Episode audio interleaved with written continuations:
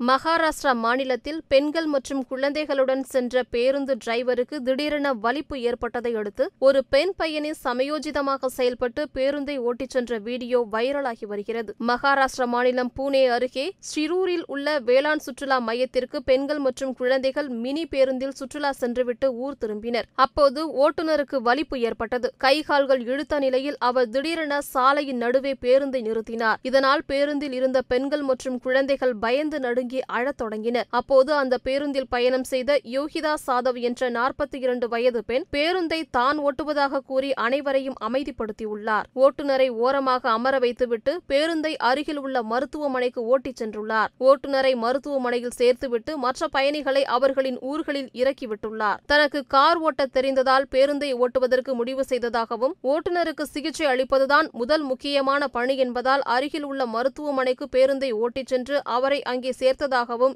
யோகிதா கூறுகிறார். நெருக்கடியான நேரத்தில் பதற்றமடையாமல் துணிச்சலாக சுமார் பத்து கிலோமீட்டர் தூரம் பேருந்தை ஓட்டிய யோகிதாவை அனைத்து தரப்பினரும் பாராட்டினர்.